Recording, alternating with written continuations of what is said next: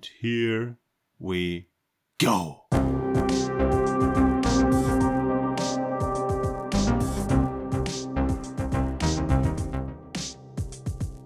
Cinephile, der Filmfressen-Podcast mit Manu und Peter.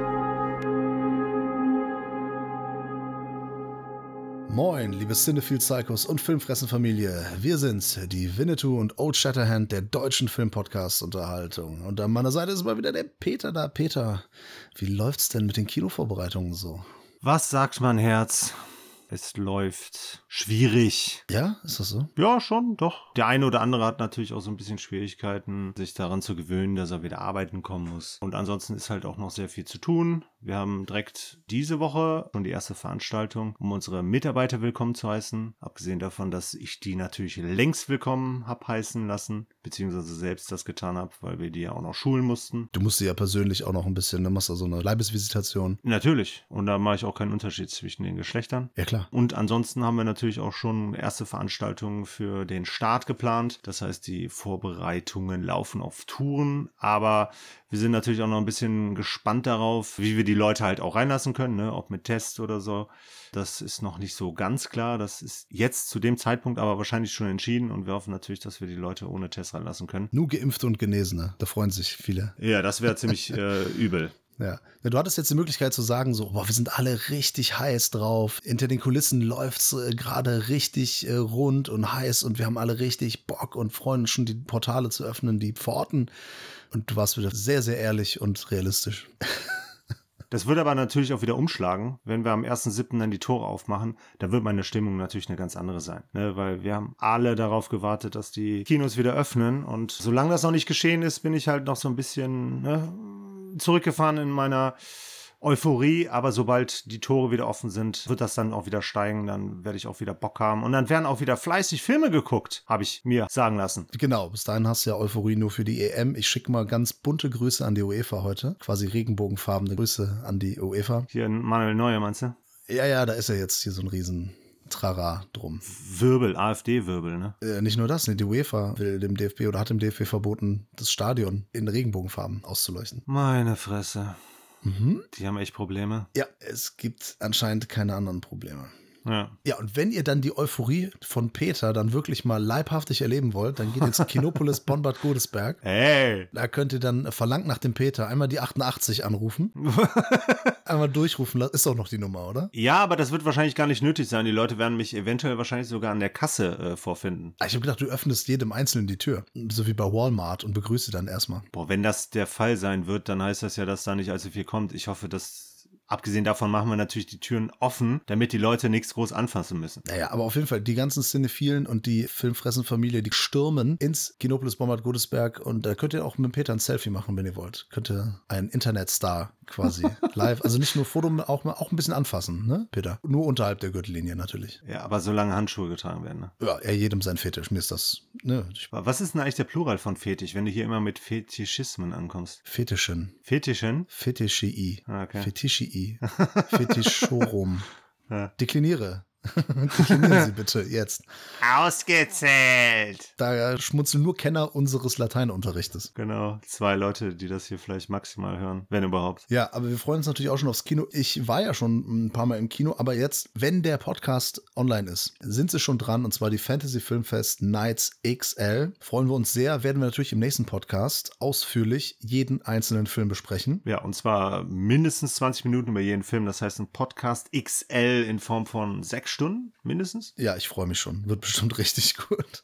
Auf jeden Fall. Weil das wird äh, Knaller. Vor allem sehr interessant, es läuft A Quiet Place 2, oh. den ich ja im März 2020 in der Pressevorführung schon gesehen habe. Mhm. Und da durfte ich lange Zeit nicht darüber sprechen. Und mittlerweile darf man, glaube ich, darüber sprechen. Also das haben schon einige Kollegen wieder getan. Okay, dann könntest du ja jetzt ja eigentlich auch schon sprechen. Ja, unter anderem der Thomas. Schöne Grüße an Brodys Filmkritiken. Mhm. Da ist ein Cameo-Auftritt von mir auch in, im Review. Ah, okay. Das hat er echt cool gemacht.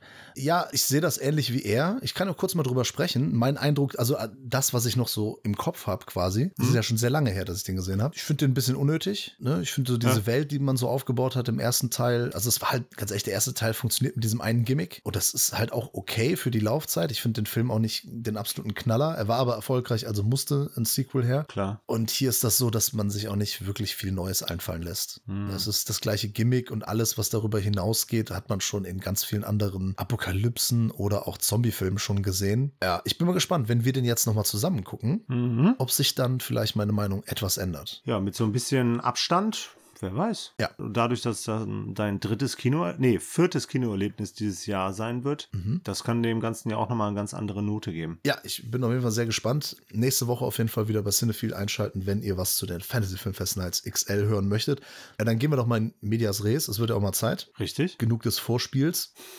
Ich bin schon ganz heiß. Jetzt flutschen wir rein. Und zwar, die Kinos haben schon wieder geöffnet, einige. Mhm. Und unter anderem auch die Schauburg in Gelsenkirchen-Bur. Und das bedeutet endlich wieder Bujo Omega. Jawohl, ja. Der geheimnisvolle Filmclub. Kenner unseres Podcasts und Kennerinnen natürlich auch wissen, was das bedeutet. Einmal im Monat treffen sich da einige Filmfreaks und frönen der abgefahrenen Filmleidenschaft. Da werden Filme auf Filmmaterial gezeigt. Was? Kennen viele gar nicht mehr. Hier so 35 Millimeter. Ganz genau. Und ähm, da sind einige Kopien auch schon durch. Es sind immer Filme, die in der deutschen Synchro stattfinden. Also es gibt da keine Originalvorstellung. Und das sind immer zwei Filme. Und weil das der geheimnisvolle Filmclub Bujo Omega ist, darf man die Filmtitel nicht sagen. Hm. Habe ich aber jetzt festgestellt, man darf die Originaltitel sagen. Man darf nur die deutschen Filmtitel nicht sagen. Oh, das ist aber praktisch. Ja, sonst wird man nämlich vom äh, Obergremium, da wird man bestraft. Ausgepeitscht. Ja, ja, dem Thilo ist das zum Beispiel schon mal passiert. Der musste da äh, stundenlang mit irgendeinem so einem Schild, da war Inge Meisel drauf rumlaufen, um, den- um den Hals. Mit, mit so einem Tau war das festgemacht, also mit so einem blöden Seil. Und jeder Ja. hat natürlich daran rumgerobbt die ganze Zeit und der hatte echt so einen, einen wunden Hals danach. Klingt so ein bisschen nach Stirb langsam 3. Stand auch genau das gleiche drauf. Du kennst das Spiel natürlich schon. Mhm. Ich werde die Filme beschreiben, die wir da gesehen haben. Und ich werde ganz falsch raten, was es denn sein könnte. Ja, aber du darfst halt auch nur die Originaltitel raten. Noch nicht mal, ich darf einen deutschen Titel Also reinwerfen. beziehungsweise es fällt mir ja schwer, äh, dann das zu bestätigen. ja, okay. Ne? Also, der erste Film ist eine Adaption eines Science-Fiction-Romans. Regie hat geführt Jack Smite und der Film ist aus dem Jahr 1977. Ja. In den Hauptrollen, und das ist wirklich äh, sehr interessant, bevor ich da äh, in die, zu den Hauptrollen komme, die Geschichte, auf der das basiert, die hört sich auf Papier, die hat nämlich äh, da ein Kollege vorgelesen, hört die sich richtig krass an. Es ist halt sehr schade, dass im Drehbuch nicht so viel davon gelandet ist, weil man nicht so viel Kohle hatte, das umzusetzen. In den Hauptrollen Jan Michael Vincent als Tanner. Sagt mir nichts. Kennst du Airwolf? Ja, welcher davon? Dann kennst du Jan Michael Vincent. Das ist der Hauptdarsteller? Das ist der Pilot, ja. Der Hauptdarsteller. Ach krass, okay, gut. An seiner Seite der damals schon etwas ältere George Peppard. Okay. Ich liebe es, wenn der Plan funktioniert. Ja, klar, A-Team. Er hat den Hannibal im A-Team gespielt. Und in einer kleineren Nebenrolle, da ist er noch super jung, Jackie Earl Haley. Mhm. Den kennt man auch. Rorschach, Ja, Rorschach in Watchmen, hat auch Freddy Krüger in dem Remake gespielt. genau. Und Paul Winfield spielt auch mit. Den kennt man auch. Also ohne Witz, wenn man das Gesicht äh, sieht, dann, also vielleicht sagt der Name nicht direkt was, aber wenn man das Gesicht sieht, dann, ach, der ist das. Okay, soll ich jetzt schon mal anfangen mit ein bisschen raten oder? Wenn du möchtest. Also ich habe zuerst so an Mittelpunkt der Erde gedacht, ähm, aber der war ja früher. Ähm, ich würde sagen, dass das ist das auch Uhrzeit eher? Nee, nee, das ist Zukunft. Okay, gut. Ja, dann, dann brauche ich mehr Details. Es geht darum, dass äh, Jan Michael Vincent und äh, George Peppard, also Tanner und Major Denton, die arbeiten zusammen äh, in so einem Militärstützpunkt und es ist irgendwie, ja, es läuft auf so einen nuklearen Schlag hinaus, Raketenkrieg. Ja, Und ja, wie das dann so passiert, ne, irgendwann ist äh, alles Schutt und Asche. Ne? Die Welt wird radioaktiv bestrahlt und ist eben nahezu ausgelöscht. Es gibt nur noch ein paar, ein paar wenige Überlebende, unter anderem Jan Michael Vincent, der sehr cool mit einem Motocrossrad durch die Wüste fährt und da unter anderem gegen riesige Skorpione antritt, ja. die natürlich effektmäßig dementsprechend Aussehen. Ende der 70er, Hm. man hat wenig Geld aussehen. Ja, Aber das macht natürlich äh, Spaß bei solchen Filmen. das macht den Charme aus. Ja, ganz genau. Und irgendwann kommt halt der, sein ehemaliger Vorgesetzter, der Major, kommt vorbei und sagt so, ey, wir haben hier aus, ach, weiß ich gar nicht mehr, irgendwo, haben die einen Funkspruch aufgeschnappt, da gibt's wohl Leute. Wir fahren dahin, habt ihr Bock? Und die haben die, äh, Landmaster 1 und Landmaster 2. Das sind so zwei, wie soll ich sagen, so, so Gelenkvehikel, Hm. die so sehr geländetauglich sind. Und es gab nur ein Fahrzeug davon. Okay. Aber die haben es so gefilmt, als wenn es zwei gegeben hätte. Sehr, sehr interessant auf jeden Fall. Und man sieht die aber nie zusammen in einem Frame. Äh, ja, manchmal schon. Okay. Ein bisschen, ein bisschen getrickst. Ja, okay. Ganz clever vielleicht gemacht. Ja. ja, man musste Geld sparen. Und dann ist das so ein sehr episodischer Film. Die kommen einmal zu so einer Stelle, da sind dann ganz viele Kakerlaken, die auch Menschen anknabbern und so. Mhm. Dann treffen sie in Las Vegas, äh, nachdem sie dann natürlich äh, die ganzen einarmigen Banditen da betätigt haben und so ein bisschen rumspielen, treffen sie dann eine Dame und kommen immer so von, ne, so von A nach B und nach C und klappern so nach und nach, verlieren hier und da mal jemanden. Dann, dann treffen sie den kleinen Jungen, den Jackie Earl Haley, dann kommen sie zu so Rednecks, so ein bisschen Hills Have Eyes mäßig, äh, die es natürlich irgendwie auch auf das Gefährt und auf die Dame abgesehen haben. Ja, und da schlagen sie sich halt durch, bis sie dann am Ende zu dem Ort kommen. Und dann ist der Film aber auch so direkt zu Ende. Okay. Es sind noch nicht mal alle. Irgendwann sagt der Jan-Michael Vincent so zu dem Jungen, ja, komm hier, ich fahre, er holt den auf sein, sein Motorrad. Ja. Dann fahren die dahin, sehen, dass da andere Leute sind und yay, das war's. Das ist so, dass die Erde ist aus der Achse geraten. Das wird so zwischendurch gedroppt. Hm. Und das war eigentlich, war der Plot, also wurde es suggeriert, dass das Ziel ist, die Erde wieder in die Achse zu bekommen oder zu warten, bis sie wieder in die Achse kommt. Ja, das wird wahrscheinlich äh, gänzlich nicht geschafft. Wir werden es nie erfahren, Ja. weil der Film schon längst zu Ende ist. Okay. Aber vielleicht hat eine Filmrolle gefehlt. Nee, ich glaube nicht. Nee, die haben immer nur sehr vollständige Sachen. Äh, Ja, es ist schon, die, die Kopie war auch schon etwas rötlich durchsetzt. Also die, die hatte so, so einen Rotstich. Ah. Das äh, passiert manchmal. Und natürlich viele Laufstreifen und sowas. Ah, Es war schön, sowas auf der Leinwand zu sehen. Ist, glaube ich, wenn man das alleine zu Hause guckt, wesentlich langweiliger, als es gerade geklungen hat. Ja. Aber im Kino, und das war relativ gut besucht, also so besucht, wie es sein durfte nach Corona-Regeln, hat das natürlich schon Freude bereitet. Ne? Ja. Mittags um elf. So, so einen schönen, schrottigen Sci-Fi-Film aus den 70ern, aber mit einigen sehr bekannten Darstellern. Das war schon cool. Du kanntest den vorher nicht, oder? Mhm. Okay, weil ich äh, weiß mittlerweile den Titel, aber ich wäre halt nicht drauf gekommen. Kannte den nämlich auch nicht, aber ich meine, ich habe jetzt nicht erraten, wie der Film heißt, aber soll ich mal tippen, beziehungsweise sagen, wie er heißen könnte? Ja, sag das doch mal. Damnation Alley? Das könnte sehr gut sein. Du kennst ja nur den deutschen Titel, ne? Von daher.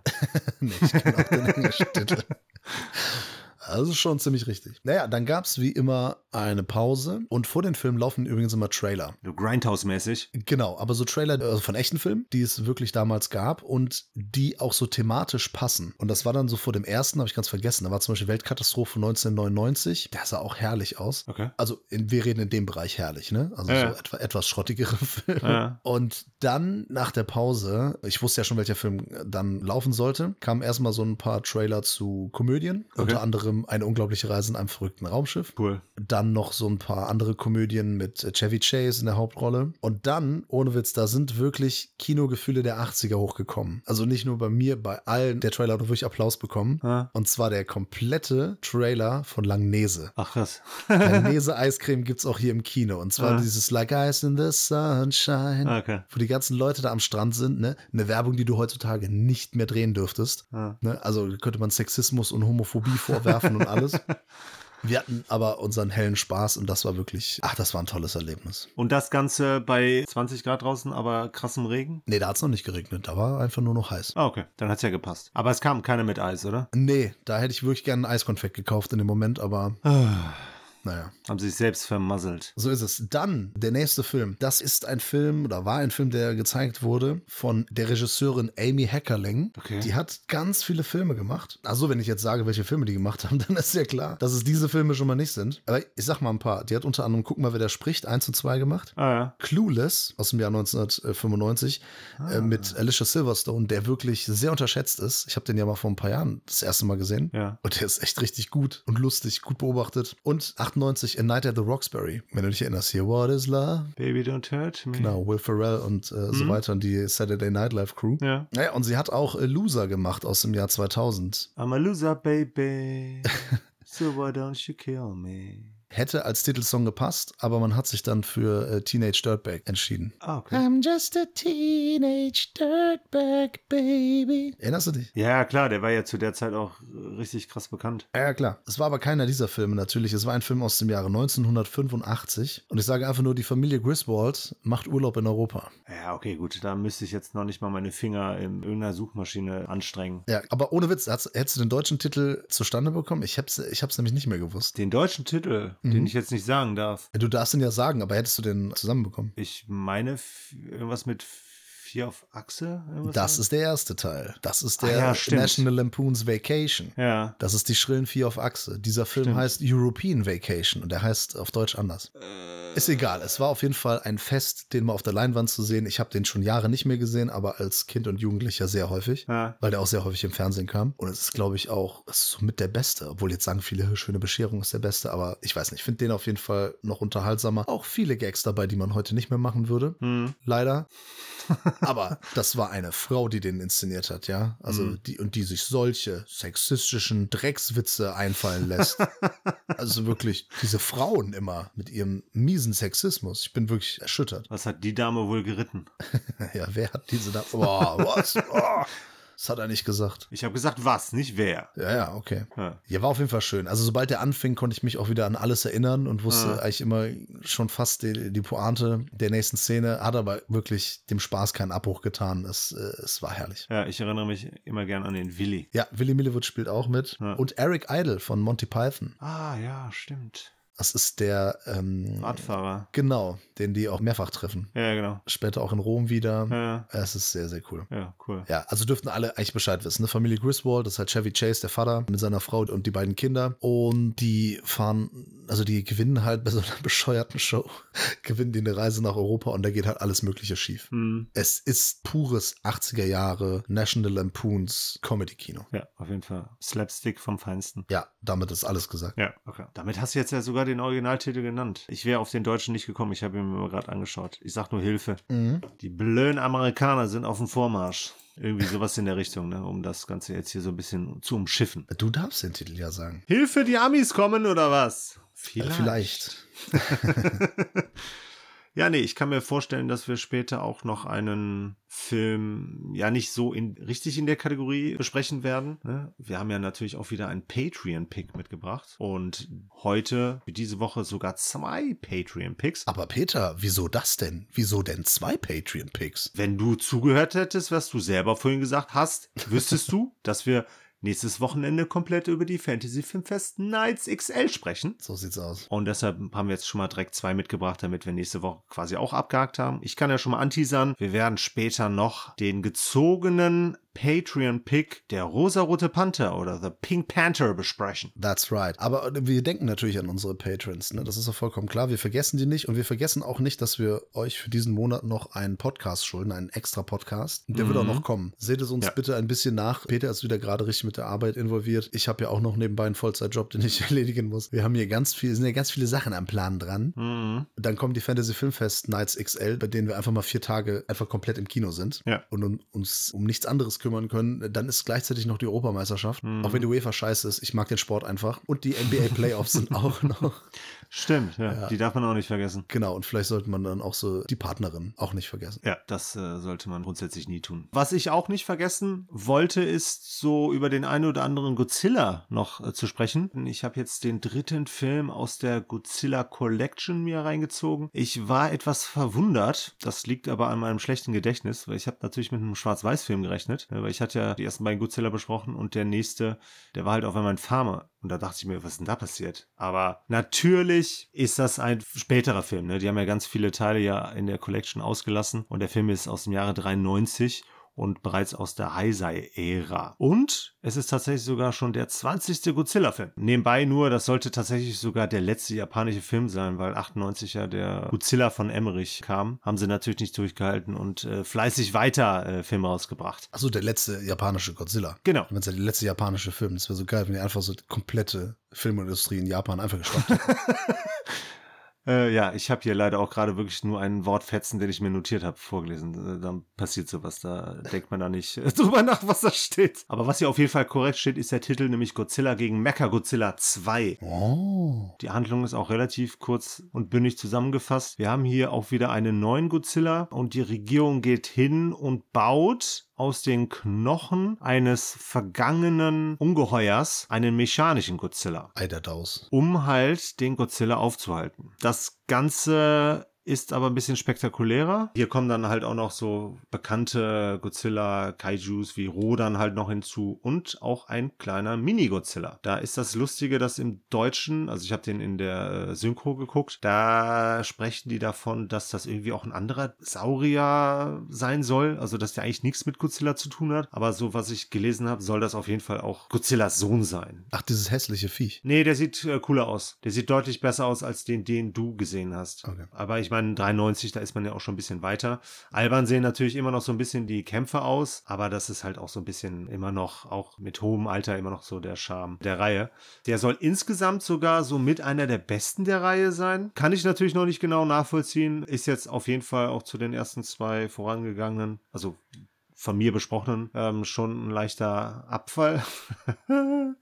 aber natürlich kein Müll. Also die Qualität hat hier schon ein bisschen abgenommen. Konzentriert sich auch wieder viel auf das menschliche Leid, in Anführungsstrichen. Wir sehen hier sehr viel Pilotentraining, vor allem halt, wenn es dann auch um den Mecha-Godzilla und dessen Steuerung und so geht. Ne? Also sehr viel Militärgeschichte hier drin ist. Dann haben wir halt so eine kleine Side-Story mit dem Love Interest, der sich um das Baby-Godzilla-Wesen kümmert. Dann haben wir die ganze Zeit irgendwelche Wissenschaftler, die anscheinend so unfassbar krasse Experten auf ihrem Gebiet sind, aber dann zwischendurch auch auf wirklich ein paar äh, coole Ideen kommen.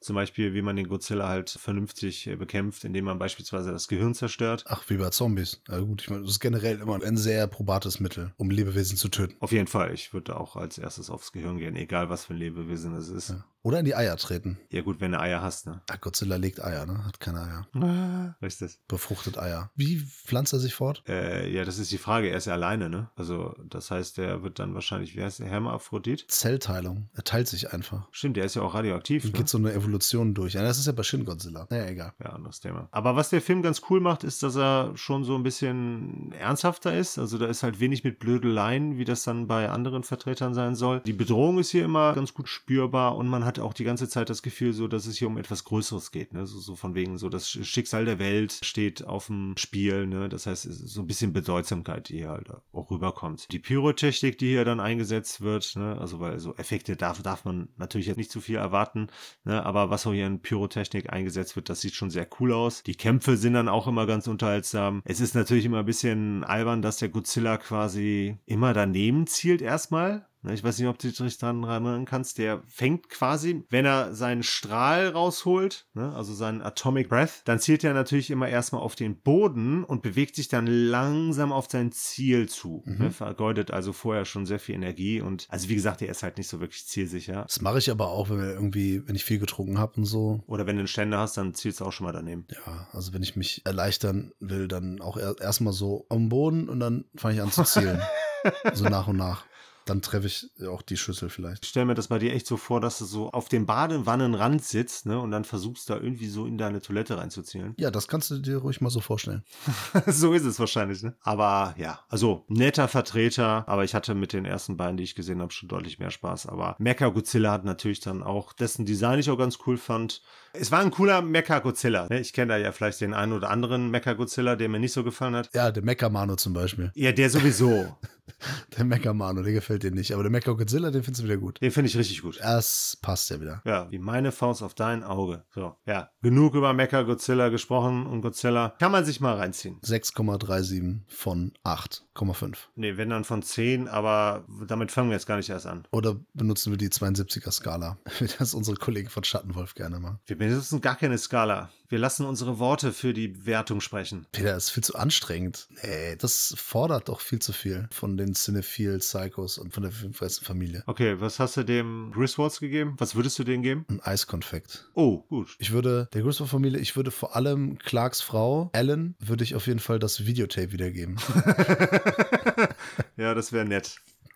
Ja, das haben sie nicht aufgelöst, ne? Also dieses Tape ist auf jeden Fall noch im Umlauf. Ja, aber es gibt doch vier Filme. Wird das nicht in einem späteren Film noch aufgeklärt? Nee. Okay. Gibt auch diesen so einen Reboot und so, ne? Ja, genau. Ja, egal. Ja, die sind auch viel später gekommen. Ich weiß nicht, ob es jemand braucht, aber ich brauche es, glaube ich, nicht. Nee, ich auch nicht. Nee, egal. Okay, Patreon-Pick. Was haben wir denn gezogen, Peter? Hm, was für alte Menschen. Ja, und von wem? Äh, von einem Land. Ach so, von wem? Von, we wessen äh, Wunsch das war. Das, das war der Vater des Gedanken. Ja, das war der gute Stefan K., der seit kurzem neuer Patreon ist. Hat aber Glück gehabt. Aber Ja. gut, wir haben auch zwei gezogen diese Woche. Ja, richtig. Das heißt, er hatte eine höhere Chance, das ist richtig. Aber sehr froh, diesen Film gezogen zu haben. Findest du? Also ich weiß nicht. Also es ist äh, ein Film der Coen Brothers, sehr überschätztes Regie-Duo aus dem Jahr 2007. Mhm. No Country for Old Men. Genau.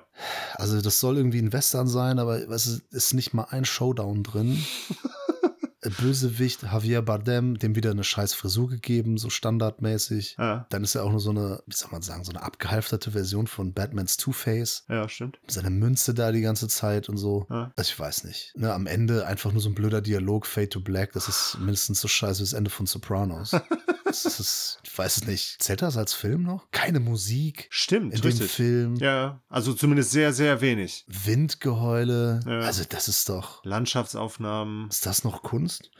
Na, es ist, es ist ein sehr, sehr, sehr guter Film. Die hat von Anfang an keiner geglaubt. Keine einzige Silbe. Keine Silbe. Ich Ja. bin so ein Lügner. Es ist so, ich kann mich noch erinnern, als ich diesen Film das erste Mal in die Hände bekommen habe. Und ich gebe es ganz ehrlich zu, das ist ein gemeinsamer Freund von uns, der gesagt hat, hier ist der neue Film von den Coen Brothers, guck ihn dir an. Also es war noch Monate bevor der ins Kino kam Hm. und auch Monate vor der Oscarverleihung. Ja. Dann habe ich mir den angeguckt und ich war sehr begeistert. Hm. Ich fand den richtig gut. Hm. Dann kamen die Oscars, dann hat er einen Preis erhalten Ja. und dann kam er auch endlich im Kino. Und dann habe ich ihn mit meinem Vater im Kino gesehen. Und im Kino kam er natürlich noch mal besser. Ja, Allein wieso? die Bilder, ne? so diese Landschaftsaufnahmen Von wem sind die denn? vom Kameramann. Von Roger Deakins. Ah ja, den meine ich doch. Ja. Der ist ein guter Kameramann. Das ist einer der besten. Der hat auch schon mal Preise gewonnen. das hat er.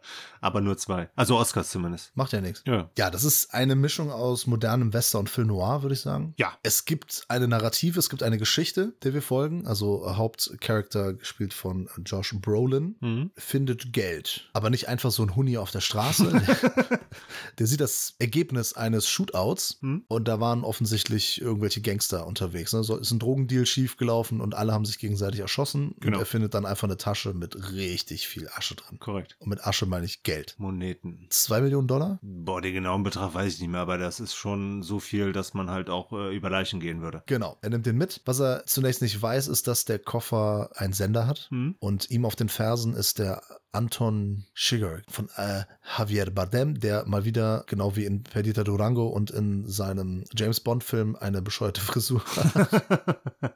aber macht was her. ja, aber eine sehr außergewöhnliche Waffe mit sich trägt. Genau. Äh, nicht nur außergewöhnlich, sondern auch sehr umständlich, weil er die ganze Zeit diesen äh, Drucktank quasi mitträgt. Ja, da hat er dann ein, ein Endstück, mit Mhm. dem er dann einfach nicht nur Gehirne rauspusten kann, sondern auch Türschlösser und alles Mögliche. Und das tut er auch in dem Film. Und der ist ihm auf den Fersen. Und das ist so die Haupthandlung, könnte man sagen.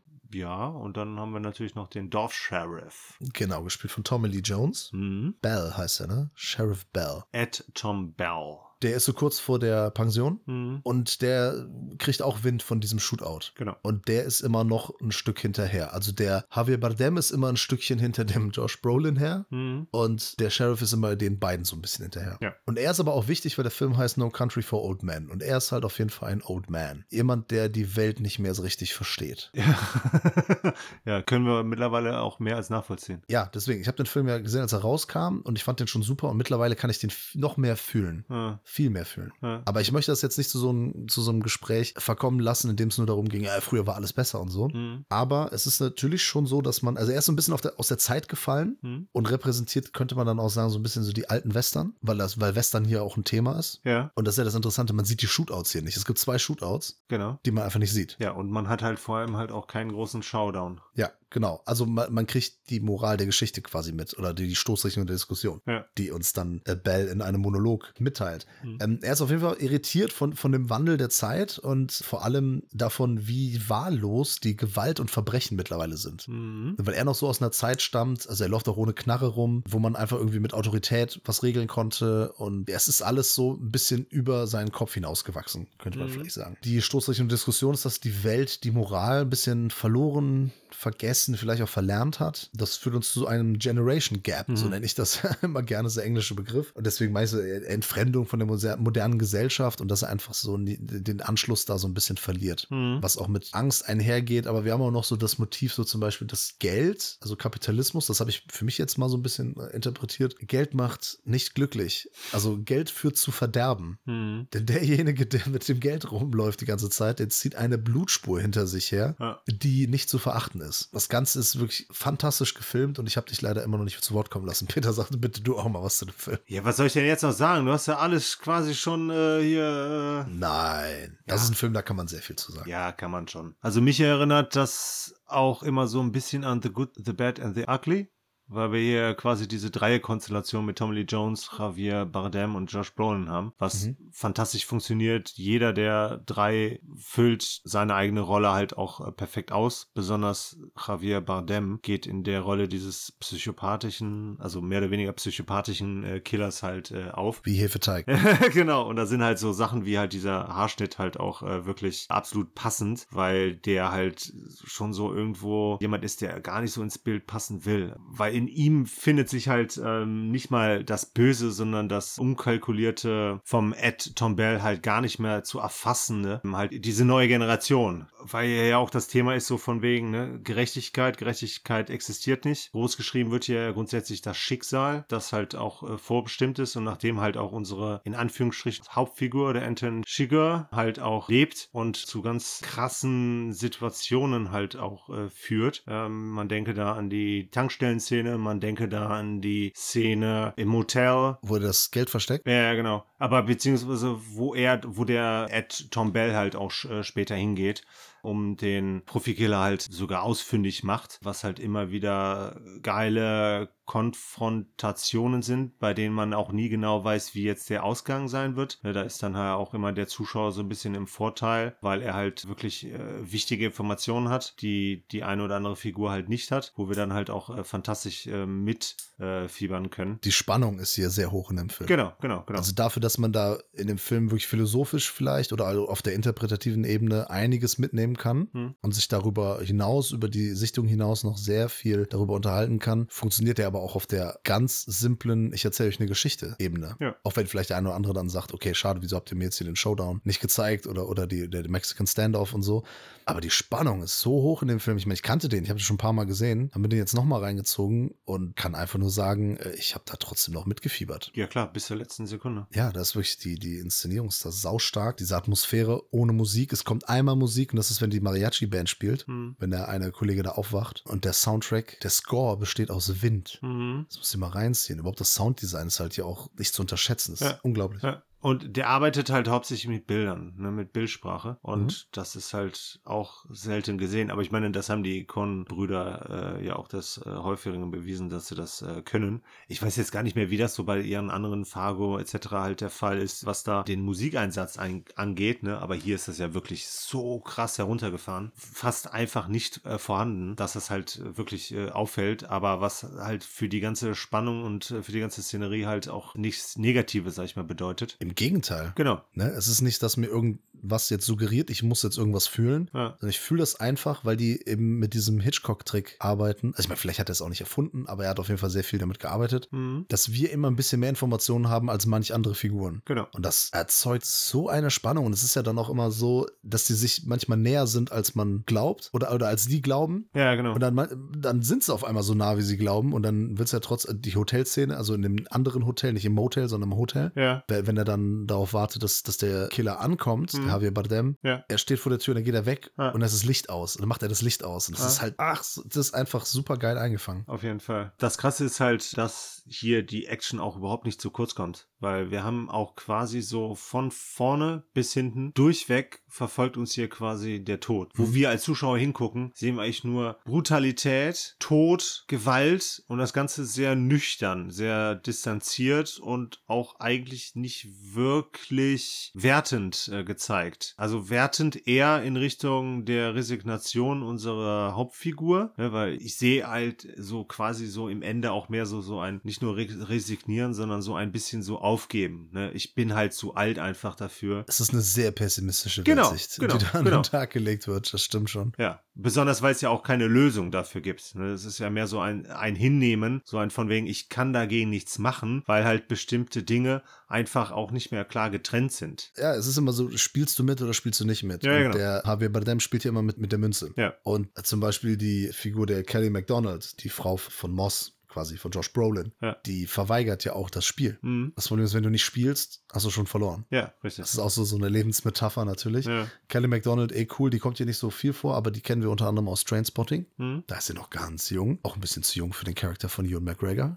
Und aus äh, Boardwalk Empire auf jeden Fall. Und wir haben auch noch eine andere Figur so ein bisschen vergessen. Woody Harrelson. Ja, genau, der hat ja quasi auch nur so einen kleinen, in Anführungsstrichen, Cameo. So schnell wieder da ist, ist er quasi auch schon wieder weg. Ja, aber immer wieder cool, den zu sehen und äh, die, die Figur passt auch voll zu ihm. Auf jeden Fall. Und auch ein krasser Abschied von ihm, also ne, von seiner Figur. Sehr unvermittelt, wie das hier häufig der Fall ist. Die ganze Gewalt ist hier sehr unvermittelt. Genau. Es passiert einfach und es passiert sehr unvorhersehbar, will ich gar nicht sagen, aber sehr plötzlich und ist dann auch abgeschlossen. Hm. Und das ist halt das Coole. Also wir sehen ja, wie der Killer einige Leute eiskalt ermordet, Ja. null Emotionen zeigt. Hm. Und dann gibt es ja die Szene, wenn er da auf der Suche ist. Da kommt er ja in diesen Trailerpark oder was, wo der irgendwann die Vermieterin trifft, ganz am Anfang. Ja. Diese Dame, die dann auch so sagt von wegen, äh, ja, wir können hier keine Informationen rausgeben. Also man äh, ist bei der Stimmt. Arbeit. Ja, wo Ja. arbeitet er denn? Wir sind seine Telefonnummer. Und sagt, ja, ich kann keine Infos rausgeben. Und Ja. wir denken halt, weil wir wissen, wozu er fähig Ja, ist, sie wieder dieser. Spannungsmoment so, oh Gott, der, der macht die kalt jetzt. Ja. Dann ist aber noch eine andere Person da irgendwie auf Toilette oder so und dann, dann geht er trotzdem einfach nur. Mit den Erwartungen sehr toll gespielt und das ist wirklich, das sind so kleine Szenen, die bereichern diesen Film, aber noch um einiges, weil der hat halt alles. Der hat halt die großen Bilder, Mhm. ne, die Roger Deakins Bilder, diese Landschaftsaufnahmen und alles Mögliche, Mhm. aber auch dann die kleinen Szenen. Handwerklich ist das tipptopp. Ja. Drehbuch, Inszenierung, Aussage, Schauspieler, selbst die Musik, die nicht vorhanden ist,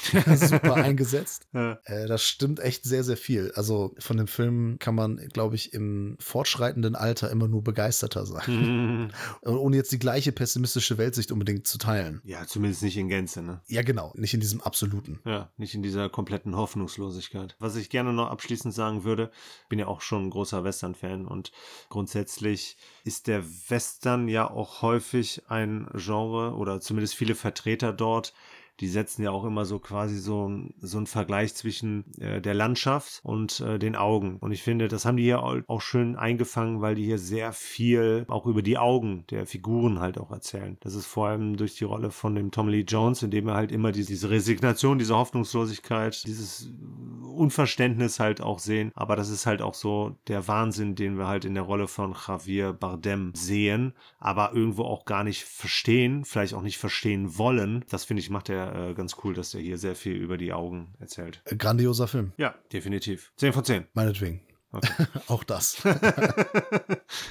Ja, nee, muss nicht sein, aber in dem Jahr hätte ich noch einem anderen Film den Oscar gewünscht, ne? also als bester Film, dem Into the Wild, weil ich da etwas emotionaler involviert war, aber dennoch, tippitoppi, ein richtiger Killer. Wo du gerade bei Killer bist, hast du noch mal im Genre Nunsploitation dich etwas weitergebildet. Gebildet nicht, nee. Nö, das, das würde ich jetzt nicht sagen, aber ich habe Erfahrung darin weiterhin gesammelt. Ja, sehr schön. Möchtest du die denn mit mir und unseren äh, cinephilen Filmfressen teilen? Eigentlich nicht, aber äh, ich kann es ja mal versuchen. Die Rede ist hier von dem The Killer Nun, den du mir noch ausgeliehen hast, dass ich mich davon überzeuge, dass der School of the Holy Beast wahrscheinlich der beste Vertreter im ganzen Genre sein wird, weil der Killer Nun aus dem Jahre 79, das war jetzt schon deutlicher Rückschritt. Ich finde den jetzt, ich finde den nicht scheiße. Nö. Ne? Ich habe was übrig für den. Hm? Der hat so ein bisschen Jallo-Anleihen. Kam bei mir so rüber. Siehst du das ähnlich? Auf jeden Fall, vor allem halt auch durch die Musik. Ja, auch so die Art der Kills und Ja. ähm, so ein bisschen mit diesen, mit der Wahrnehmung spielen und ein bisschen Who Done It. Richtig. Ist es ja quasi auch. Wobei ich hier in dem Fall auch von vornherein eigentlich wusste, dass das nicht so ausgeht, wie das hier eventuell erscheint. Ja, da muss man auch jetzt nicht der krasseste Crack für sein, Richtig. ich. Ja, richtig. Aber man kann es auch schöner machen. Ja, also jemand, der so versiert ist in dem Genre wie du, also der so viele äh, Jolly und Krimis gesehen hat und so, äh, für den ist das natürlich ein leichtes. Ich hatte die Assoziation auch direkt. Ja. Meine Freundin auch. Macht nichts. Fand es trotzdem ganz witzig. Willst du vielleicht mal erzählen kurz, worum es geht? Ähm, ja, also im Prinzip geht es hier um ein Altersheim. Ja, mehr oder weniger. Also es ist irgendwie so, so ein kirchlich geleitetes Krankenhaus, sowas in Richtung. Auf jeden Fall geht es hier um die Pflege von älteren Leuten. In der Hauptrolle haben wir eine Nonne, die von Anita Eckberg gespielt wird. Ne, die kennen wir alle von dem Brunnen hier aus Rom, von La Dolce Vita. Mhm. Äh, dieses ganz bekannte äh, sexy Foto, das da Ewigkeiten der feuchte Traum vieler Fotografen war. Es war aber schon fast 20 Jahre vor diesem Film, ne? Was denn? Das Foto? Ja, La Dolce Vita, der ist ja aus dem Jahr 1960. Ich will nur sagen, dass da sehr viel Zeit dazwischen liegt. Wir haben hier eine etwas ältere Anita Genau, genau. wollte. Deshalb ist mir das anfangs auch gar nicht aufgefallen, beziehungsweise ich habe nach den Titeleinblendungen, beziehungsweise nach den Credits habe ich halt überlegt, so, wer ist denn die Anita? Und dann ist mir irgendwann aufgefallen, so, es kann ja nur eigentlich eine sein, aber äh, das Rad der Zeit hat genagt, aber dennoch würde ich immer noch sagen, ist eine ansehnliche Frau auch im hohen Alter. Anita. Die gefällt mir hier auch sehr gut. Finde ich auch cool, die hier als mordlüsternde Nonne, wenn man das so sagen kann, oder blutlüsternde Nonne mit Aggressionsproblemen auf jeden Fall so zu besetzen. Ja, und vor allem halt auch Morphiumsucht. Das ist schon mal geil. Die Hauptfigur ist drogensüchtig, Mhm. hat ihre Aggressionen nicht unter Kontrolle und Mhm. ist gleichzeitig eine Nonne. Das ist für Ja. mich schon mal drei Voraussetzungen für einen unterhaltsamen Film. Und es kristallisiert sich ja quasi auch, auch so ein bisschen raus, dass sie eine Nymphomanin ist. Ja, nicht so ganz, aber auf jeden Fall will sie irgendwann ja dann auch so dem hier Keuschheitsgelübde so, so ein bisschen entgegenwirken und äh, Sie verfällt der Fleischeslust. Genau, geht dann auf Suche nach Männern. Ne? Das ist ja auch das, was sie dann irgendwann sagt, so I think I'll start with a man. Und äh, geht dann auf Jagd. Und das, obwohl eine ähm, Kollegin von ihr, ja, eine sehr gut bestückte Kollegin, würde ich mal sagen, äh, die man auch häufig sieht, Hm. Gefallen an ihr findet. Ja, genau. So, so das Lesbentum ist ja hier auch so ein bisschen Thema. Es ist aber nicht sehr explizit. Wir sehen hier beispielsweise auch den einen oder anderen Akt. Pornografisch ist das nicht. Das geht dann schon eher so ein bisschen Richtung Softporno. Ja, das war noch erträglich, aber das Lesbentum hätte man dann schon gerne ein bisschen ausformulieren können. Es ist nicht äh, diese Art Film, Peter. Ja, das habe ich dann auch gemerkt. Auf jeden Fall sterben halt in diesem Krankenhaus oder was auch immer, sterben halt ein paar Patienten und sie ist dann auch so schon so die Verdächtige. Das ist die Frage. Das ist irgendwie nie so richtig geklärt, ob das ein Krankenhaus oder ein Altenheim oder ein Reha-Zentrum ist. Ja. Das ist irgendwie alles so ein bisschen, ne? Ja, das, das sieht ja auch wirklich aus, als ob da in Anführungsstrichen behinderte Menschen leben. Also auf jeden Fall welche mit äh, körperlichen Problemen und geistigen Problemen. Leute, die betreut werden müssen. Ja, richtig. Deswegen hat so ein bisschen, weil sie sich dann über die, also die macht sie ja auch manchmal dann fertig. Hm? Die können sich nicht wehren. Das hat dann so ein bisschen was von Ilsa. Ja, aber das ist schon eher lustig hier. Sowas findest du lustig, Peter. Nee, sorry. Ah, ja. Nein, das ist lustig inszeniert. Das, ne, wenn ich hier das mit dem Gebiss, das sie dann halt äh, zerstört. Ja. Oder wenn, wenn sie durch einen Gang läuft und die erzählt dann irgendwas so von wegen, ne, Praise the Lord oder sonst was, ne? Und dann ruft einer der Patienten, sage ich jetzt mal, Never! Ja, da habe ich auch herzlich gelacht. Herzlich ja. gelacht an der Stelle. Also das ist zwischendurch irgendwie schon mal so ein bisschen äh, lustig aufgelockert. Aber es ist halt für mich stimmungsmäßig, so von der Tonalität her auch nie so richtig klar, was er jetzt eigentlich so insgesamt sein möchte. Ja, der ist von allem so ein bisschen. Genau. Ein bisschen Krimi, Giallo, ein bisschen, bisschen Folterfilm, ein bisschen anrüchig. Das ist eigentlich der perfekte Bahnhofskinofilm. Weil das wirklich von allen diesen tollen Genres immer so ein bisschen. Ist nie auf dem Level, das alles in ganz toll zu zeigen, aber hat halt eine sehr tolle, charmante Hauptdarstellerin. Ja. Gefällt mir gut. Ist natürlich nicht auf dem Niveau, auch was Bilder und alles andere angeht, Geschichte und so weiter, ist natürlich nicht auf dem Niveau von School of the Holy Beast. Ich werde mir demnächst mal The Devils angucken Hm? und die Nonnen von Clichy und so und dann können wir vielleicht auch darüber mal sprechen. Okay. Ja, also als Video Nasty kann man ihn noch durchgehen lassen, aber also ich war jetzt nicht so richtig begeistert von dem Film, weil er auch ne, so, so ein paar Fässer aufgemacht hat, bei denen er halt auch nur Sachen angedeutet hat, wie zum Beispiel die Homosexualität und allgemein das Kirchenthema, um dann halt eher so, so ein bisschen mit gorigen Szenen halt zu überzeugen.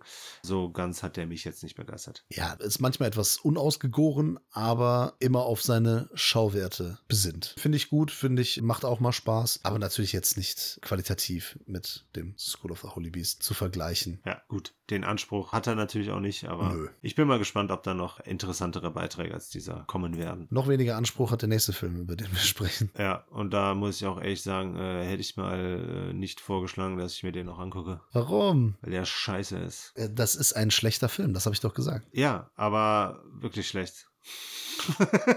Ja, es ist ein Trash-Film. Trash-Film heißt, es ist ein schlechter Film. Ja, aber es gibt ja auch, wie wir bei unserem neuen Format Tierliebe ja auch schon äh, gezeigt haben, gibt es ja unter anderem sehr viele schlechte Filme, die einfach auch sehr unterhaltsam sein können. Findest du den nicht unterhaltsam? Nee, ich fand wirklich hier eine Sache, beziehungsweise eine Figur ähm, unterhaltsam. Und der Rest ist eigentlich, ja gut, vielleicht den hier den, den, den, den Wissenschaftler noch, aber ansonsten ist das alles nur blöd. Ja, um kurz zu sagen, worum es geht. Ne? Also es ist irgendwie so eine Druidensekte Ja? oder so. Die wollen ihre Königin wiederbeleben. Ja? Dazu brauchen die eine gewisse Blutgruppe. Genau. Und das Blut pumpen die halt von irgendwelchen Dorf, Stadtbewohnern ab. Ja. Ja, sie ernten die Toten, steht als Tagline auf dem Cover von Invasion der Blutfarmer. Invasion of the Blood Farmer. Da finde ich äh, schon mal schade, warum man nicht gesagt hat, Invasion der Blutbauern. Das wäre ein schönes, schöne Alliteration gewesen.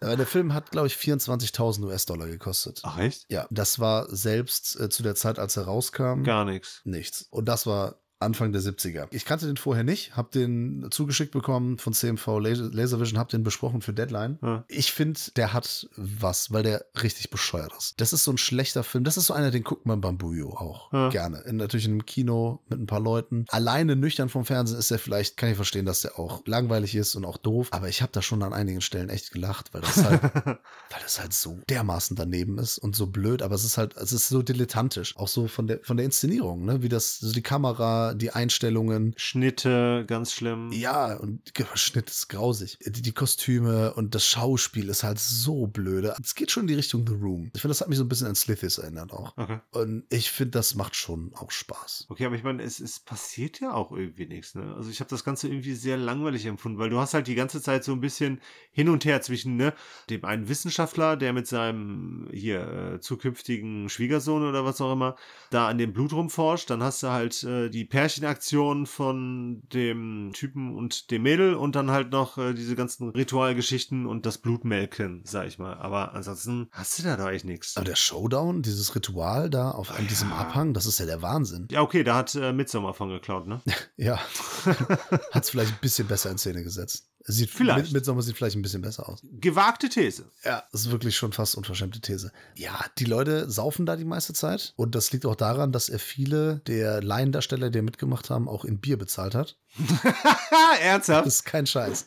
Ja, krass. Und so wie die spielen, also spielen in Anführungszeichen natürlich, Ja. habe ich manchmal das Gefühl, dass die auch ihre Bezahlung schon äh, vor Dreharbeiten ausgetrunken haben. Ja. Oder während der Dreharbeiten und das ist jetzt der zehnte Take und die haben halt schon zehn Bier gesoffen. Ja, also ich, ich finde das schon unterhaltsam. Also es ist halt so scheiße, dass man drüber lachen kann. Ja, okay, das hatte ich jetzt nicht ganz, aber was ich wirklich cool fand, war das in Anführungsstrichen Overacting, so ein bisschen theatermäßig von dem, ich glaube, das war der Druiden-Anführer, ne, der so, so bedeutungsschwanger auch geredet hat. Mhm. Das fand ich irgendwie lustig, weil ich auch manchmal so das Gefühl hatte, dass der so ein bisschen abliest. Total, aber findest du, äh, der Polizist, dessen Uniform irgendwie immer anders aussieht. Ja, Mal braun, mal blau. Die Mütze ist irgendwie aus Papier. Den, den Sheriff-Stern hat er aus dem Yps-Heft oder so. Das ist halt so richtig daneben. und er benimmt sich halt in keiner Situation, wie ein Polizist das tun würde. Nein, null. Das, ist, das hat Ja. mich echt ein bisschen an Ed Wood erinnert. Ja, so auf noch, jeden Fall. Äh, hier Plan 9 from Outer Space gibt es so eine Szene. Da ist so ein, einer der Ermittler, der schiebt sich mit der Pistole den Hut hoch so ein bisschen. Stimmt. Ja,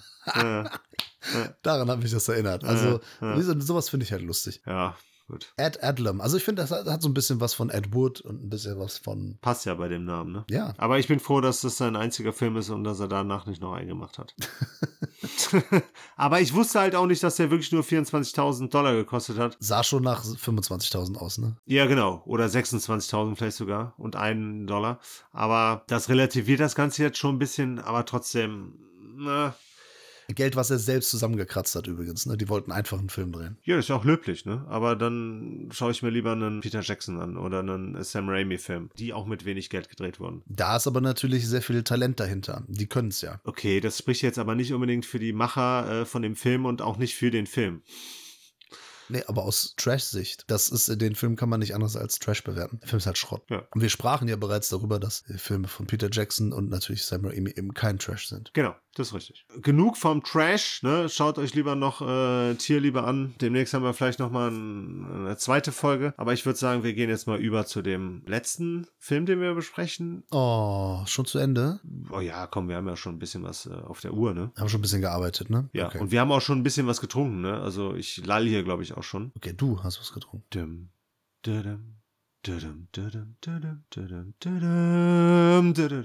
Ich darf ja leider keine Musik einspielen, ansonsten wird das, kann das Video nicht monetarisiert werden. Wobei das Video wird auch gar nicht monetarisiert, der Podcast. Ja, nur ein bisschen. Ja, manchmal ein bisschen gesperrt dann, ne? Aber ne, ich glaube, wir haben es unschwer erkannt. Eine der bekanntesten, wenn nicht sogar die bekannteste Movie-Theme überhaupt von. Star Wars. Nein. Ach so. Ist das bekannter als Henry Mancinis der rosarote Panther-Theme? Das glaube ich nicht. Nee, nee, nee, auf keinen Fall. Gut. Star Wars ist nicht bekannter als der rosarote Panther. Auf keinen Fall. Da bin ich, da bin ich ja sehr beruhigt. Da bin ich echt beruhigt. Ich hätte mich ansonsten aus dem Fenster gestürzt, wenn dem so wäre. Der rosarote Panther. Sag mir eigentlich mal bitte, warum das nicht der pinke Panther auf Deutsch heißt. Äh, weil Pink keine offizielle Farbe ist? Ich weiß Ist das so? nicht. Keine Ahnung. Nee, äh, du als Bonner ist Magenta. Oder was? Nö, ist rosarot.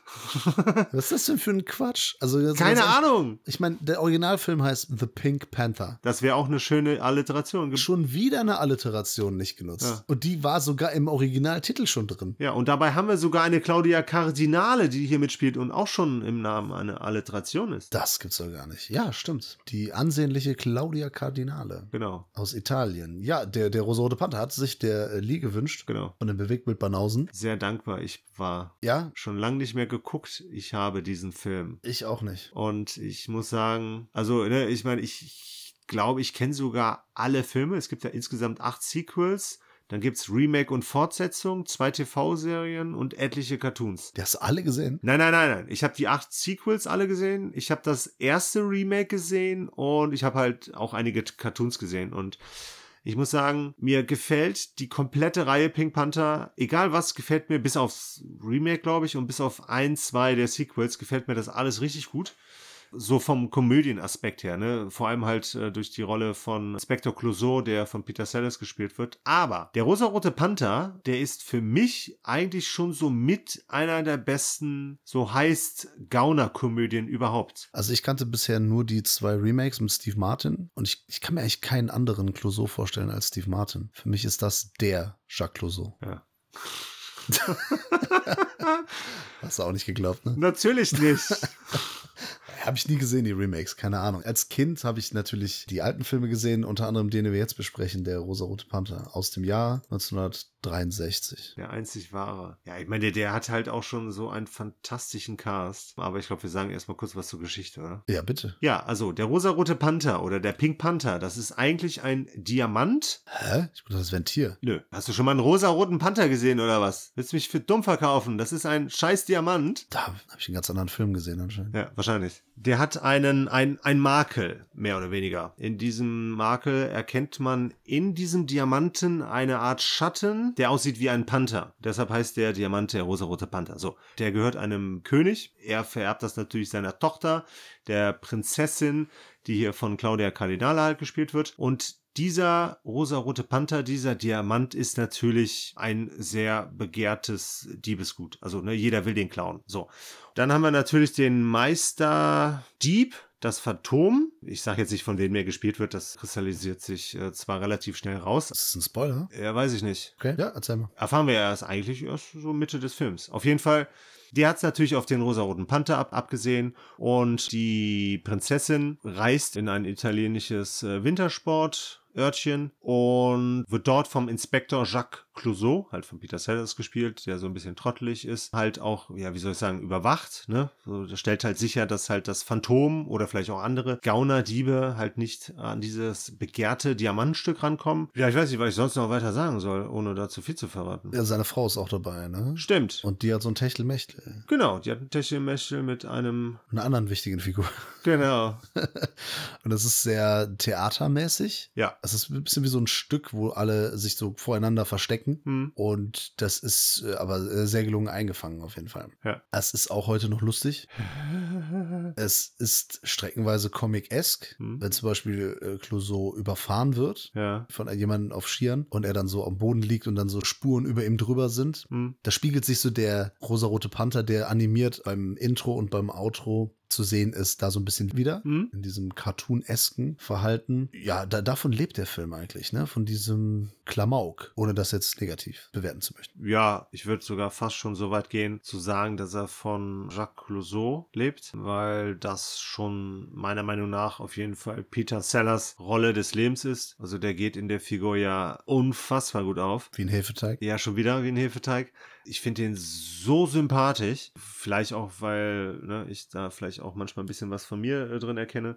Äh, wenn ich zum Beispiel die, an die Socke denke, wo mit dem Loch drin. ja, stimmt. Das ist schon sehr Peter-mäßig. Ich finde ihn so unfassbar komisch, weil der immer das so schön versucht, alles zu überspielen und so tut, als wäre das gerade beabsichtigt, was er macht. Ja, ja, das stimmt. Ne, als wäre das nicht tollpatschig, sondern äh, bewusst gerade so von ihm inszeniert, sag ich mal. Das ist unfassbar charmant und ich, ich liebe diese Figur Jacques Clouseau und ich liebe halt auch die ganzen Filme, die danach kommen, die sich ja dann noch mehr auf ihn konzentriert haben, die so ein bisschen immer so die Geschichte ein bisschen in den Hintergrund hat rücken lassen und sich halt hauptsächlich auf diese Figur konzentriert hat und quasi darum dann die Geschichte erzählt. Ja, er ist ja hier nicht wirklich im Mittelpunkt. Genau, er ist ja eigentlich mehr so eine wichtige Nebenrolle. Genau, die vor allem am Ende wichtig ist, aber streckenweise kommt der Film wirklich ohne ihn aus. Ja. Ich finde ihn ja in einem sehr unterschätzten Stanley Kubrick-Film ja noch mal genialer. Ja, stimmt. An den habe ich jetzt auch gerade nicht gedacht, aber ich verbinde mit ihm halt eher dieses humoristische. Ja, wobei, Ja, das ist ja bei Dr. Strangelove Ja. ist ja wohl sehr humoristisch. ja, äh, subtil vor allem. Das finde ich halt noch ein bisschen größer, weil ich den Film auch etwas größer finde. Ja, ich finde den auch lustiger, Ja, weil das eher meine Art von Humor ist. Ja. Rosa-Rote Panther ist, äh, ohne den jetzt kleinreden zu wollen. Ja. Ne? So, klar, ich habe das früher häufiger gesehen, habe das Ewigkeiten nicht mehr geschaut. Und den jetzt nochmal zu gucken, es, es ist einfach schön. Solche Filme mal wieder rauszukramen, sowas gibt es heutzutage auch kaum noch. ja, richtig. Ne, dass es wirklich nur um so ein Trio geht. Um, also das gibt es vielleicht noch in Romcoms, aber da ist es dann auch ach, meistens sehr anspruchslos. Hm. Und hier ist das ja sehr cool. Also was, was ich großartig finde, ist die Szene, in der die beiden, es wird dann später so eine, so eine Feier inszeniert, bei der der Diamant dann quasi geklaut werden soll. Ja. Und da sind zwei Diebe am Start. Ja, genau. und die sind beide lustigerweise gleich verkleidet. Ja, ja, genau. Nämlich ja. als Gorilla. Ja. Und dieser Safe hat vollkommen logischerweise natürlich zwei Seiten, zu denen aufgeht. Total unlogisch, ja. Ja, aber es ist super gespielt. Es funktioniert halt nur so. Ja, genau. Der Gag funktioniert nur so und das ist aber auch in dem Moment vollkommen egal. Es ist halt super, wie die um diesen Ja. Safe herum spielen. Tanzen fast schon. Ja, das ist äh, super. Das ist auch heute noch genial. Ja, Äh, ja, Peter Sellers ist einfach unschlagbar. ja auf jeden Fall. Ist immer gut. Claudia Cardinale. Unfassbar schön. Ja, es, äh, es ist jetzt blöd, die darauf zu reduzieren, sorry. Aber äh, nee, die hat eine unglaubliche Ausstrahlung. Ja. Nee, ist auch eine super Schauspielerin, ne? Also ich, ich erinnere dann Ja. nur an äh, große Rollen wie zum Beispiel in Fitzcarraldo an der Seite von Klaus Kinski oder Spielen wir das Lied vom Tod an der Seite von äh, Henry Fonda, ne? Also Natürlich, ich finde, aber hier ist es im, ist im Vergleich etwas zurückhaltender, klingt vielleicht komisch, aber hier brilliert sie vielleicht nicht ganz so. ja, Sie passt zur Prinzessin, ja, auf ne? jeden Fall. aber, sie, aber hauptsächlich durch die Ausstrahlung, finde ich. Ja. Und das muss auch erstmal haben. Das muss auch erstmal so rüberbringen. Richtig. Ja, es ist, es ist eine coole Krimi-Komödie, die nichts von der Sympathie verloren hat über die ganzen Jahre. Hm. Sowas sollte man auch in der filmischen Früherziehung möglichst früh anbringen, auch heutzutage. Habe ich nämlich auch beim Bujo Omega am Wochenende haben wir auch über sowas gesprochen, wie das denn ist. Das, es gibt so viele junge Menschen, die aufwachsen, die kennen nur Filme aus den vergangenen 20 Jahren. Hm, Das ist scheiße. Weil die sich gar nicht mehr da mit Filmen davor beschäftigen. Und das ist auch nicht immer nur, ich meine, Interesse wird ja auch geweckt, weiß nicht, durch Schule, in der man ja vielleicht auch mal irgendwie sowas anregt, ältere Filme zu schauen oder auch durch die Eltern. Ja. Ja, ich erinnere mich, als wir den ersten Videorekorder bekommen haben, hat mein Vater gesagt, so, wenn wir jetzt hier einen Videorekorder äh, bekommen und der hier ins Haus kommt, in die Wohnung, Hm. dann werden ein paar Klassiker geguckt. Ja. Und dann gab es Ben Hur und dann gab es Verdammt in alle Ewigkeit. Ja. Und dann gab es Cup der Angst und so weiter und so fort. Ja. Filmische Früh- oder zumindest Erziehung. Deswegen, da, da gehört auf jeden Fall der rosarote Panther dazu, weil ich bin mir nicht sicher, ob irgendwie junge Leute heutzutage, die jetzt 10, 20 Jahre jünger sind als wir, irgendwas damit anfangen können. Oder was wissen, was das ist. Ja, ja, genau. Geschweige denn halt das schon mal gesehen haben. Ja, das könnte ich mir vorstellen, dass der nicht mehr so bekannt ist. Weil für uns ist das klar. Jacques Clouseau, Peter Sellers. Also er hat ja nicht immer den äh, Jacques Clouseau gespielt. Er ist auch irgendwann gestorben natürlich. Richtig. Aber in, ich glaube, sechs, fünf, fünf Filmen auf jeden Fall. Fünf Filme Filme müssten es gewesen sein, ja. Ja. Dann später wurde er ersetzt. Unter anderem Roger Moore hat den auch mal gespielt, ne? Echt? Ich meine sogar Roger Moore hat einmal Jacques Clouseau gespielt. Okay. Aber natürlich alle verblassen dem Steve Martin.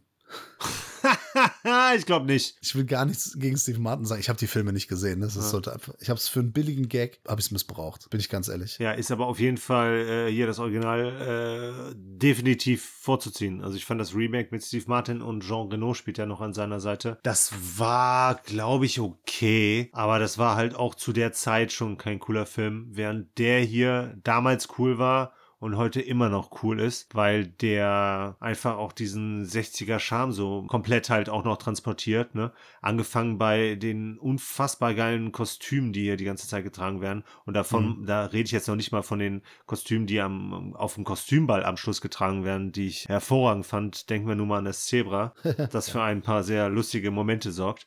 Aber der arbeitet dann auch echt schön mit der Bedeutung von den Geschlechterrollen, hauptsächlich durch die Figur von David Niven und Claudia Cardinale, die sich da so ein paar äh, Schlagabtausche, liefern.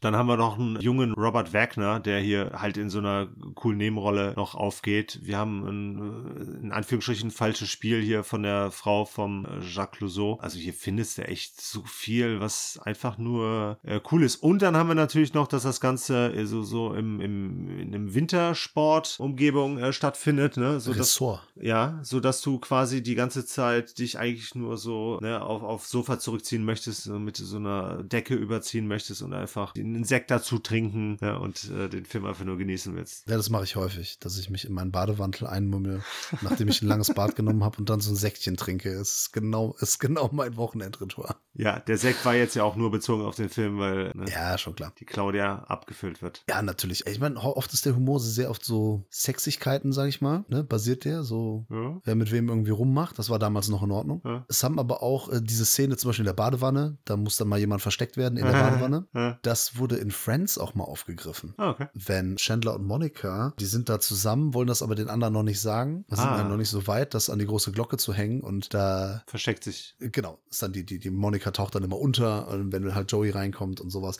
Also diese Gags, ne, haben es auch wirklich noch 30, 40 Jahre später noch irgendwie geschafft, aufgegriffen zu werden. Das muss er auch erstmal machen. Ja. Also diese Mechanismen, die sind immer noch so wirkungsvoll. Aber es liegt natürlich auch am Cast, der das so gut rüberbringen kann. Hm? Richtig. Und du sagst, es ist schon eben, es ist ein gemütlicher Film. Ja, und es ist vor allem ein zeitloser Film. Auch wenn er zeitlich deutlich verortet ist und man das auch erkennt, aber trotzdem in dem, was er da alles abliefert, vor allem halt auf der komödiantischen Ebene, einfach zeitlos. Ja, Figurenkonstellationen funktionieren immer, immer nachvollziehbar. Was mich ein bisschen, das wusste ich nämlich gar nicht mehr, das Ende ist eigentlich ein bisschen fies. Findest du das nicht so? Ja, doch, habe ich hier auch fett stehen. Das ist richtig fies, besonders weil die beiden Frauen, die einzigen in Anführungsstrichen wichtigen Frauen hier, gemeinschaftlich sich gegen einen Mann stellen, der eigentlich die ganze Zeit nur verarscht wird. Also genau, er, ist eigentlich das totale Opfer. Ja, genau. Ne, er wird sowieso an der Nase herumgeführt. Genau. Dann ist er aber auch noch derjenige, der versucht, das ist ja schwierig zu sagen,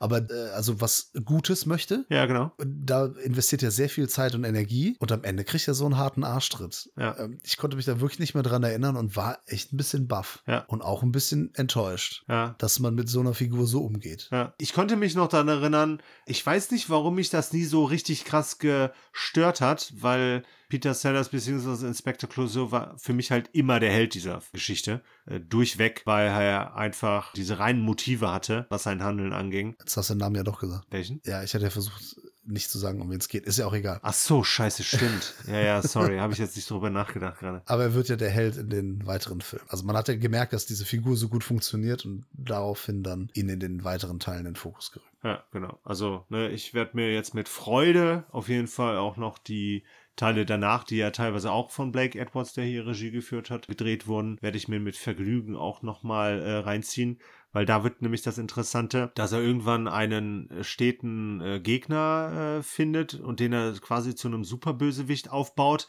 Das ist, ich weiß gar nicht, ob es anfangs sein Chef ist oder ob es nur ein Kollege ist. Auf jeden Fall auch einer von der Polizei, den er quasi in den Wahnsinn treibt. Erstmal in die Irrenanstalt und später macht er ihn halt zum Supervillain, der dann die ganze Menschheit beziehungsweise den ganzen Planeten zerstören möchte. Da freue ich mich auf jeden Fall auch noch drauf, die alle mal, ja jetzt nicht den nächsten ein, zwei Wochen, da steht ja genügend äh, anderes bei uns auf dem Programm, aber bald mal wieder äh, sichten zu können. Lex Luthor spielt in der Rosa-Rote Panther mit? Muss ich gar nicht. Nö, aber so eine ähnliche Figur auf jeden Fall. Dr. Evil.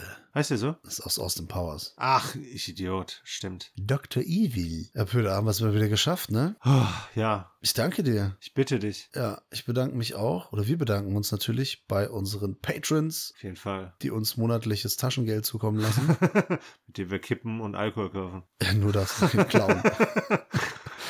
ja, und äh, dann dürfen wir manchmal so schöne Filme besprechen wie No Country for Old Men und Der Rosa-Rote Panther. Ja, Also Schund war ich nicht dabei, ne, bisher. Aber Fantastic Four, aber der ist ja trotzdem irgendwie, ja. ist immer noch die beste Verfilmung. Ja, gut, ich meine, ne, wer weiß, was äh, da noch kommt. Wir haben bald Juli und dann gibt es auch wieder äh, zehn neue eventuell. Ne? Also von daher, es äh, kann noch viel Scheiße kommen. Ich bin sehr gespannt. Mir macht es auf jeden Fall Freude. Es bereitet uns beiden Freude. Wir haben multiple Orgasmen und vielleicht auch nächste Woche, wenn wir über die Fantasy Filmfest Nights XL sprechen. Danke, Peter. Danke, Filmfressenfamilie. Bis nächste Woche. Ja, da hast du jetzt nur für dich äh, gesprochen. Ich hatte keine multiplen Orgasmen. Einer reicht mir da vollkommen aus. Der ist so exorbitant gigantisch, dass ich danach erstmal für eine Woche im Bett liegen bleiben muss und mich quasi krank schreiben lassen muss. Aber genug der ehrlichen Worte.